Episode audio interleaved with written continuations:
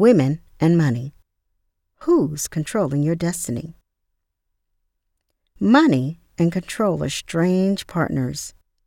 As women, we found ourselves bound by many things, and our money is no different.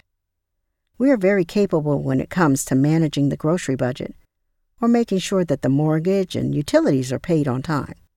So, why do we flub when it comes to securing our own financial future? The answer can be found by exploring what and who has our time and attention. All the women make half of the income in the household, many times we choose to pay ourselves last, if at all. Extra money goes to the children's new soccer gear or our husband's new work boots.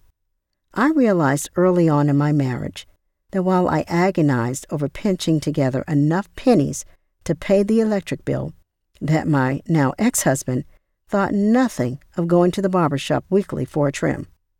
Here I was, coloring my own hair in the kitchen sink to save a few dollars. He prioritized himself by getting his hair cut, and I needed to do the same. However, being the worrywart that I was, I couldn't just ignore the bills and get my hair done. So, I did what I suggest you do. I made a plan. My plan was basic don't spend more than you bring in. I made a complete list of the money coming in and the money going out each month. I vowed to save at least 5% of my income and work towards 10%.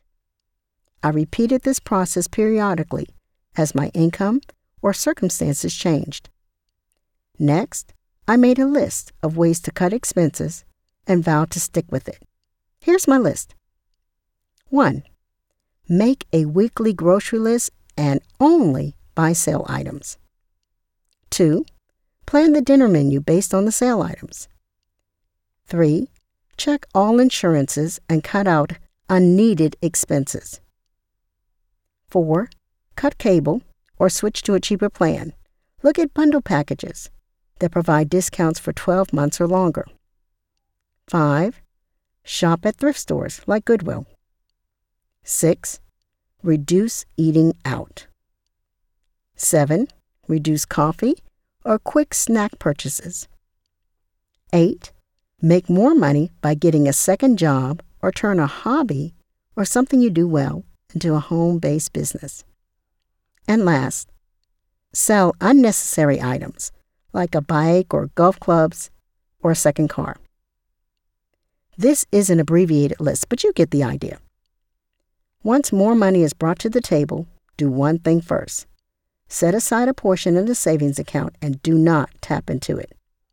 Use the rest to pay off credit cards or make one extra payment on a car or house per year. Build a relationship with money. Money is a tool to be used to secure your destiny. This has been Kimberly Lewis, and I am your motivational muse.